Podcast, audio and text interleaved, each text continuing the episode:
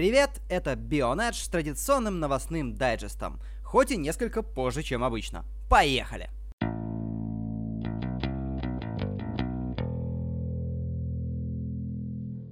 То, о чем мы упоминали в нашем воскресном подкасте, теперь подтвердилось официально. С 2020 года в календарь возвращается Гран-при Нидерландов.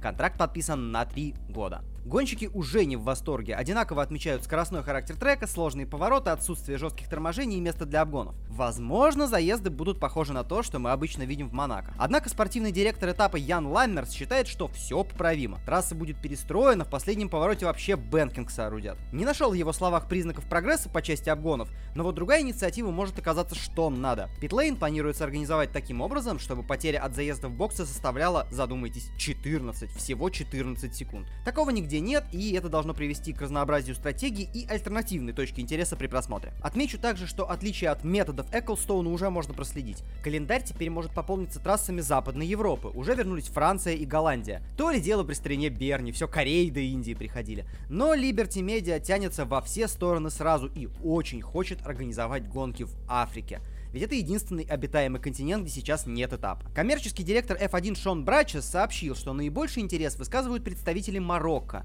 но в краткосрочной перспективе рассматривается также возвращение Формулы-1 на трассу Келами в Южной Африке. Надеюсь, что сначала мы еще раз увидим гонки на трассе со своей историей, а уж потом новое городское барахло в арабской части Африки. Сейчас вообще совершенно нет недостатков в трассах, и тот бы принял и этот, и вот эта странная страна. Не пора ли снова задуматься о количестве команд, которых снова становится опасно мало? Да, для этого снова и снова нужно возвращаться к обсуждению потолка бюджетов. И очереди желающих тоже не видно. Но черт, не отпускает мысль, что придется через пару лет выставлять третьи машины ведущих команд. А зачем нам три Мерса на подиуме?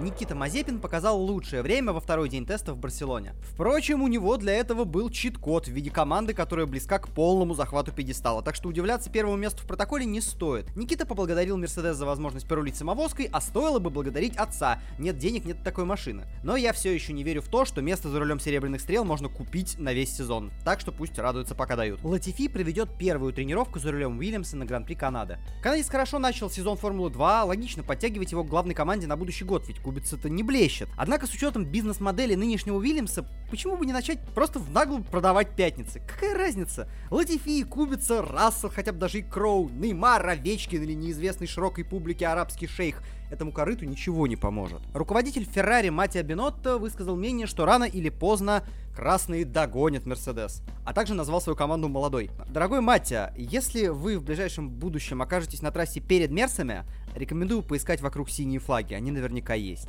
Сезон потерян, хоть об этом и нельзя говорить вслух. Готовьтесь к следующему, чтобы опять всех впечатлить на тестах и слиться на третье место Кубка Конструкторов. Хас призывает Пирелли сделать хоть что-нибудь с шинами, потому что им хочется гоняться, а не бегать с термометром. В самой претензии нет ничего нового. По Пирелли прокатывались так или иначе почти все руководители команд. Меня это отсылает к другой проблеме. Отсутствие поставщиков монодеталей на сезон 2021. Мало кому хочется также подставляться. Когда поставщик чего-то на всех общий, не срабатывает защита от ругани, внутри серии нет конкурентов, поэтому никто не будет защищать якобы своих перед лицом кого-то. Очень сомнительная работа на имидж получается. На месте руководства F1 1 я бы вступился за шинников еще раз, иначе в списке необходимых поставщиков вскоре рискует появиться еще одна дыра.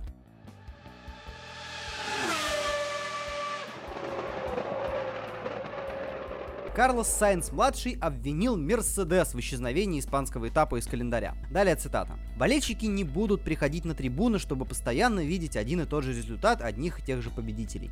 Нам нужно что-то большее. Нужно, чтобы больше людей попадали на подиум, выигрывали гонки и тем самым делали Формулу-1 привлекательнее». Конец цитаты. Для сохранения этого этапа было бы недурно, чтобы на подиум попадал кто-то с испанским паспортом. Правда, Карлос? Доминирование одной команды, конечно, никому, кроме этой самой команды, не нравится, это понятно. Но привлекательность Каталунии весьма сомнительна. Впрочем, так же, как и Занфорта.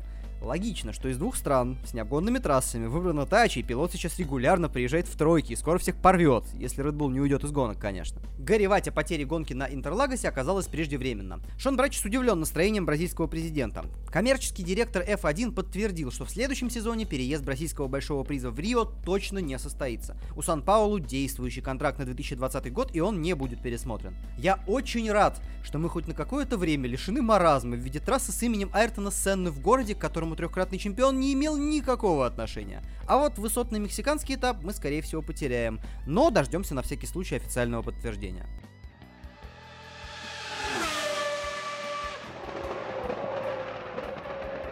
Артем Маркелов возвращается в Формулу-2. Всего на один этап. Гонку в Монако 24-летний россиянин проведет за MP Motorsport, поскольку основной пилот команды Джордан Кинг будет занят в Индианаполисе. Очень мудрое решение с учетом фантастической статистики Артема в три последние субботние гонки по княжеству. Победа, второе место и снова победа. Кинг с начала сезона отметился лишь одним подиумом, так что Маркелов, у которого за плечами 5 сезонов под формульной серии, может стать хорошим приобретением. Фернандо Алонсо разбил машину на тренировке перед Инди 500. Процитируем пострадавшего. Причиной вылета стала недостаточная поворачиваемость, которую я совершенно не ожидал. Я близко ехал за другой машиной, и внезапно в середине поворота передняя часть машины полностью потеряла сцепление с трассы. Конец цитаты. Но испанцы и так преследовали проблемы. Из-за сложности с электроникой в первой тренировке он показал лишь 32 время, накатал всего 50 кругов и толком не поработал над настройками. Шансы на тройную корону в этом году все ближе к нулю. Лучше всех на настоящий момент дела у Пенски с Пауэром Пажной и Костроневисом в составе.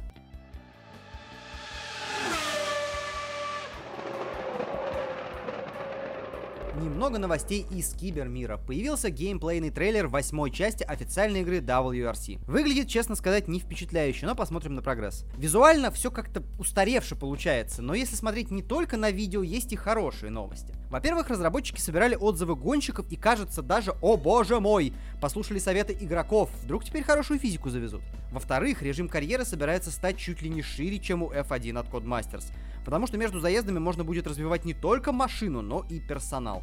Как будет работать это на практике, увидим, но этой игре, конечно, будет сложно. Потому что даже лишенные многих лицензий симуляторные части серии Dirt, ну, поживее всегда были. Что смотреть в этот уикенд?